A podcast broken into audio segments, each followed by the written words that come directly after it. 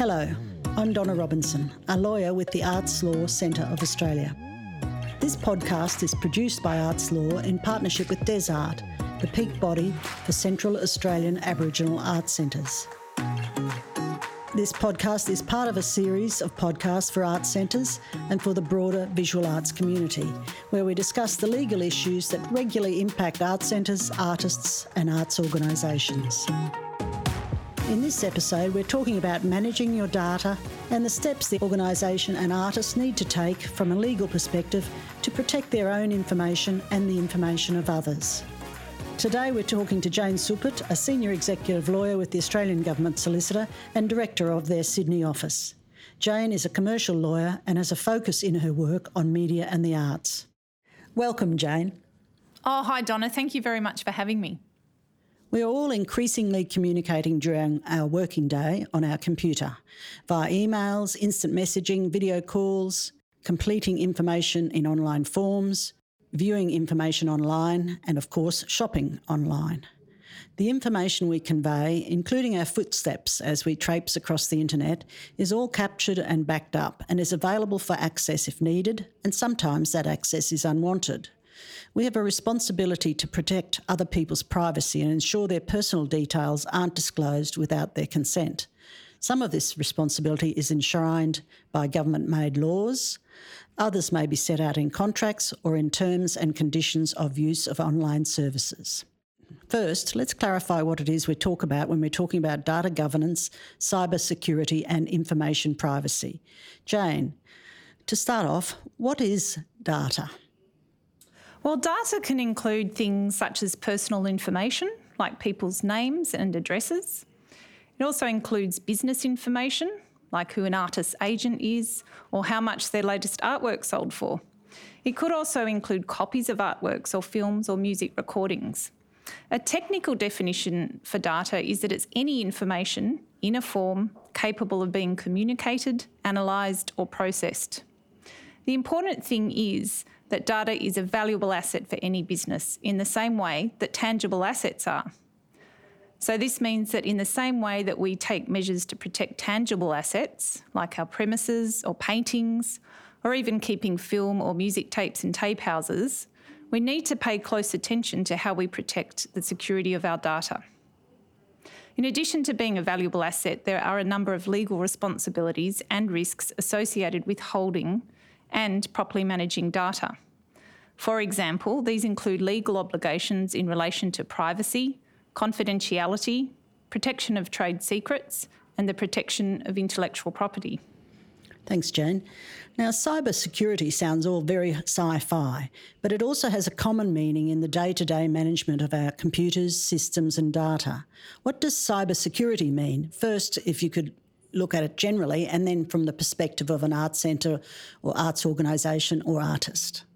Well, in a nutshell, when we're talking about cybersecurity, we're talking about the practice of defending our systems, our networks, and our data from malicious cyber hackers that may attempt to gain control over information for some gain. The gain may be financial, it could be political, it could be reputational damage, or in some cases, even terrorist activities. So, effectively, if someone without permission breaks into your cyber system to steal or to damage your system or data, um, it is known as hacking or phishing. And cybersecurity means to protect against these things. Another term we hear about when talking about managing our information and records is data governance. What is it and why is it important? Well, data governance really goes to the quality of our data and the utility and value of the data. And this is all influenced by the way that we govern data. So, when we're talking about data governance, we're talking about the oversight mechanisms that formalise responsibility and accountability for data assets and its management within a business. The purpose of data governance is to ensure that data is properly managed according to the policies and procedures developed by the business and that people understand their responsibilities. It enables an organisation to understand, manage, and reduce risks, including security and privacy risks relevant to the particular data. What we suggest is that a business has a data governance policy, and that it should cover things like data integrity and availability, usability and security, the conduct of reviews and audits to identify what data needs to be operable based on value and risk, the monitoring of information platforms, systems, and applications, controls to mitigate the risks of sharing, custody, ownership, or shared access agreements, and the conditions on which information can be shared legally and ethically, as well as the coordination of roles and responsibilities for stewardship, curation, and maintenance of data. If we have policies in place such as these, it helps us to ensure the integrity of our data. And without adequate data governance, valuable data can be stolen and ransomed back to the organisation. Now, moving on, artists are running a business too as sole traders, and art centres and arts organisations are often small to medium sized businesses. Let's look at what they need to do to put the right systems in place. We'll discuss a checklist of things to think about and ideally have as part of their business systems. What does an arts centre or organisation need to do to ensure it has strong data governance? What steps do you recommend they take and what processes and procedures should they put in place? A great place to start is, is quite simple, um, and that is doing some due diligence on the data that the organisation holds and deals with. Um, the kind of kind of questions that are good to ask when doing some due diligence are: what data is obtained and where does it come from? Who has access to the data? Where does the data flow to? That is, do contractors obtain the data? Do we give it to customers or clients? Where is the data stored? What is the value of certain data? So, being aware of the uh, value of particular data and lastly, and quite importantly, what are the legal responsibilities of the business in relation to the data that it holds? For instance, privacy, intellectual property, or confidentiality duties. If we start with this audit, it will help us as a business to develop strong foundational data governance principles. Some of the practical things that we can then do are to construct a data register, register this will assist us in understanding where data, such as personal information, is collected and stored. Will also determine whether security measures are in place to deter and or restrict access to potential hackers or those that do not require such access. We then develop internal policies and guidance to implement data governance and data management strategies. We need to ensure transparent dealing when we're dealing with our customers this is important to the integrity of a business and its standing uh, in the business community. We need to make sure that customers have options to not opt into marketing information and to advise them of the consequences of not disclosing personal information. Uh, one very practical thing we can do is to consider adopting cloud solutions to back up our data. Cloud has the benefit of offering flexibility, scalability, and end to end business visibility. Backing up data is important to ensuring business continuity. If possible, discuss the data management strategies with an external IT consultant to discuss the strengths and weaknesses of your IT systems and the protections against cyber hacks. Remember that data is an important asset and keeping it secure is critical to the success of any business. Thank you, Jane. Well, you've given us a, a, a good list of things that that clients need to think about uh, with setting up a data register, developing internal policies and guidance, ensuring transparent dealings, and, and having some sort of backup data options such as cloud solutions. Is there anything else that an arts centre or organisation or artist needs to do to protect their data? Look, I think it's important to keep in mind that a cybersecurity incident could result in the loss of data, it could result in loss of revenue damage to reputation, and even break down customer trust. Um, there are examples where we've seen with small businesses where data is compromised. And one example that's quite common is ransomware attacks. This is where data is encrypted by hackers who then seek a ransom payment in order to unencrypt the data. In these kinds of attacks, um, data can be lost um, and significant uh, damage can occur to a business. So, Um, what we suggest is thinking about mitigations against this type of risk. If we have cloud storage, for instance, it may mean that we've got a backup of yesterday's data. So it's quite easy then to reload that, and you don't have to pay ransomware and you don't have the issue of having encrypted data. Um, some more simple ways to, to mitigate against this risk are to put very valuable data onto external hard drives, such as USB flash drives. Um, they're portable, they're easy to use, and they're capable of storing large files. In the case of um, valuable music recordings or film, you may even have an external tape house keep a copy of original copies um, of, of those recordings. Um, so there are ways to mitigate against the risk and ideally be in a position that if you suffer a ransomware attack, you can avoid making their payment and yet um, restore all of your data and, and not have those, those issues. Well, email data is a very common form of data and it can often be overlooked as a type of data that we need to protect. It needs to be protected too. I've been given an example where false invoices have been created for an art centre, and we had one art centre who was the victim of a $10,000 invoice being sent to their accountant from the apparently from the art centre manager when it wasn't. Have you had any of those kinds of experiences, or can you comment on those kinds of experiences? Yeah, so these are often re- referred to as phishing. Um, and really, the key with these and avoiding um, that, that sort of risk is end user education. Um, and what this means is that we need to teach users within our business about how to manage cybersecurity threats, including identifying suspicious email and also implementing other security measures to ensure the system of any organisation is protected. Um, it's quite common for these emails to be sent uh, falsely um, and purporting to be from someone who has authority to request a payment. So, anyone who's in charge of making payments really should be educated in identifying these emails. It may be as simple as picking out that um, a single letter in the email address is not quite correct. Um, and it could even be the tone of the email and recognising that, you know what, that person doesn't write in that style or with that tone.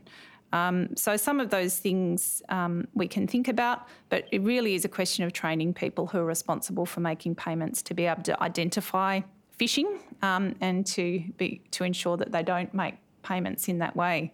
Um, I think the other thing is there's sometimes a bit of embarrassment and shame where this occurs, and I've, I, you know, I have seen examples where, where this has occurred, um, but it, it's not uncommon, and there are very sophisticated organisations that. Um, regularly conduct these phishing exercises, and a certain percentage of them will be successful. Um, so it's really being aware of it um, and having um, the recognition by by the organisation that, that this is a risk, even to a small business. Uh, Donna, some of the other strategies that we can include here are um, ensuring that our emails are password protected and, if possible, having two factor authentication. Um, other tips are don't ever open documents from unknown senders. Often, just the fact of opening a document can um, cause a cyber attack. Uh, and sometimes they'll purport to be from, you know, the tax office or the post office. So often it's hard to recognise. So it's really a question of making sure we know uh, who we're dealing with electronically, even via email. Jane, is that opening the email itself, or or does the problem arise if you open a, an attachment or a link within the email? Yeah, so it's usually an attachment or a link within the email. Uh, it might look as if it's um, uh, you know, genuine, mm. um, but it, it may turn out that in fact that could be ransomware that will freeze up your entire hard drive um, and corrupt all of your data. Um, so, you know, there are other measures that we, we put in place too to prevent against this. Um, we do recommend strong antivirus and firewall protection. Um, and also keeping devices up to date. So, getting the latest security patches, keeping our software up to date, um, and finally, making sure we don't use public Wi Fi or public computers because often these networks are not encrypted and data on open networks can be intercepted by malicious parties. Um, the other thing that we can do that's quite helpful is um, the government has got a cyber quiz, so at cyber.gov.au, um, and it's probably worthwhile getting staff to undertake the cyber quiz because it helps us to learn about how to identify these phishing emails um, or other cyber attacks. Uh, and to do this regularly, probably once a year, because the methods of hacking keep evolving and becoming more sophisticated. So we really need to keep abreast with, you know, the latest techniques that um, sort of malicious actors may be using, and to be keeping ahead of ahead of the curve on our learning. Now let's go to digital information and privacy control. Art centres are generally too small a business to fall within the Privacy Act, which requires a, a, turnover of $3 million. However, they may very well be subject to the Privacy Act as a condition of any government funding they receive. So we do recommend that art centres comply with and have a privacy policy. What things do they need to think about in managing their privacy policy and obligations? I agree, Donna. I think even if there's not a legal requirement under legislation, um, there may well be one under under contractual obligations that the business takes on to comply with um, privacy law.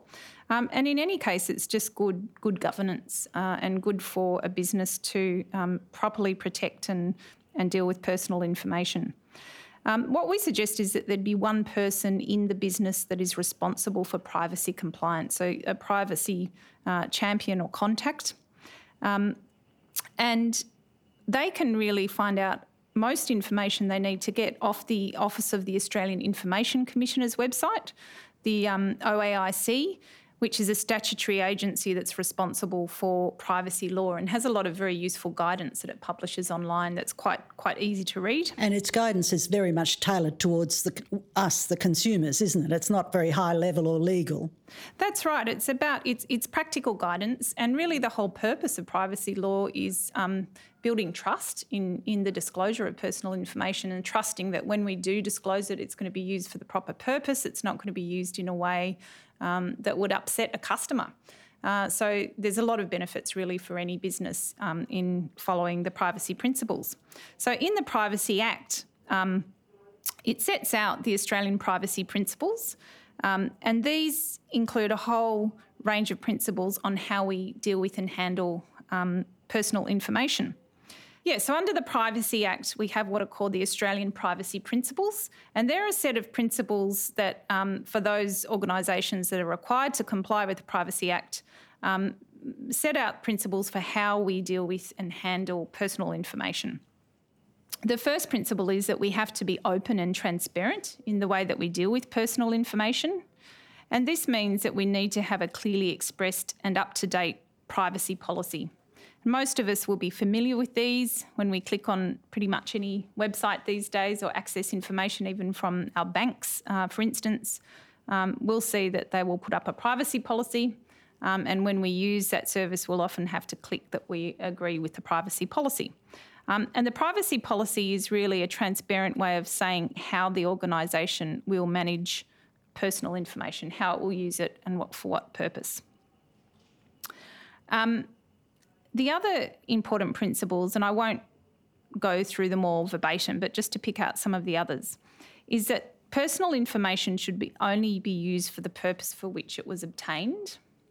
And we've seen some very big breaches of this principle from very big organisations um, that have, you know, captured a lot of media attention and rightly attracted some public outrage in many cases, where where people have disclosed their personal information to large online companies, for instance, um, and those companies have then used that information or sold it or used it for other purposes that the person never expected or intended when they gave their personal information. So um, one of the clear principles under the Privacy Act that is that you only can the organisation can only use the personal information for the purpose for which it was obtained. And that's the purpose that the user was advised is the purpose for which it was obtained. That's right.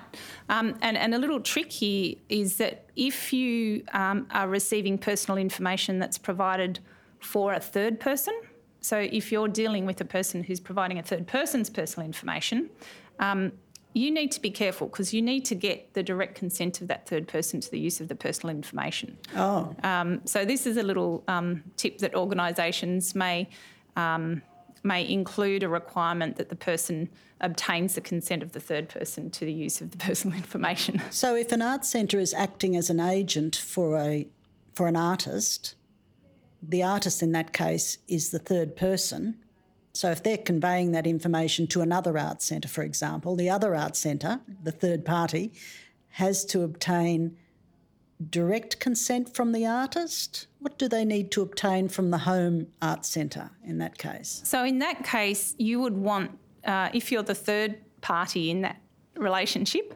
um, you would want the person who's giving you the other person's personal information to have obtained their consent for your use of that information.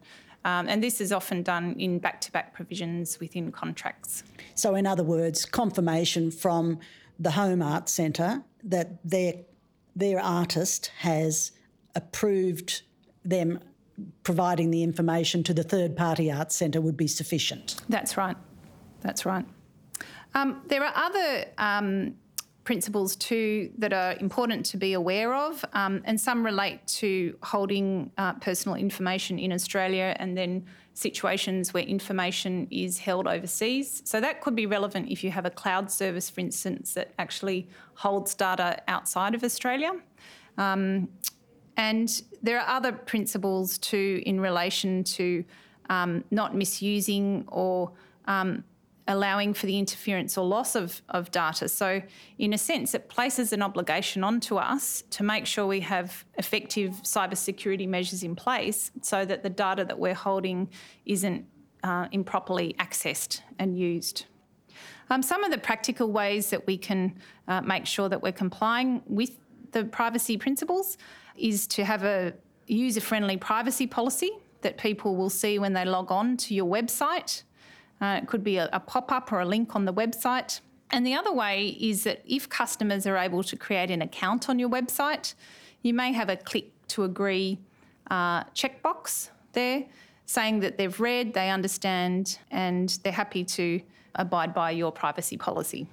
Well, thanks very much, Jane. Is there anything more you wanted to add? Look, I think just as a sort of point to sum up is that um, I think most businesses do think very carefully about the physical security of their assets. Um, and, you know, all the way from having security guards or um, having uh, video surveillance or whatever it is that they have to protect the, the physical um, premises and the physical assets that they have, to maybe also expand that thinking to think about the data assets that you're holding and how do you protect those in the best way uh, and if necessary, to get advice on it in the same way that you would get advice on, on physical protection. Um, for small businesses, we can't be across every single aspect. Um, there are certainly a lot of good resources there, so the Information Commissioner's resources um, are useful. But uh, when it comes down to it, every business will be a little unique in the sorts of um, data assets that it has and how it protects them. Um, and that's where you know having a consultant who can help you may may be advisable if you don't feel that you're the you know the the best person in town to be um, setting up these systems and practices. I think once they're set up though, um, they should be easy to understand and easy to apply. Um, um, and certainly will be very important to protecting the viability and the success of your business. I think it's a great way to think of it. Make sure that the door's locked when you go home and make sure all the windows are secure. That's right. It's very, very um, similar, and all of us are dealing more and more in a in a digital world. So, um, in pretty much every aspect of, of, our dealings, including our businesses, um, we have to be thinking in that way. Mm. Well, thank you very much for your time, Jane. Thanks, Donna. It was a pleasure.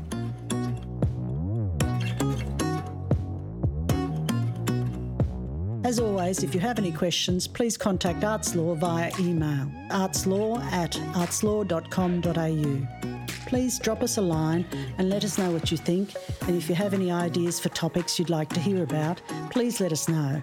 As often the questions one person has are shared by others, and we'll try to do a podcast on your question or give you one on one legal advice. This is part of a series of podcasts created by Arts Law in partnership with Desart. You can find them on our website and on the SAM database, and they'll be available on podcast services soon. You can also find our podcasts on various other topics, including copyright, moral rights, online exhibitions, social media, and licensing. Thanks to Jane Supit for her time, and thank you for listening. Goodbye. This podcast is intended as a guide to the law only. It is not legal advice and should not be used as a substitute for legal advice. Legal advice should be sought on the specific issues affecting you.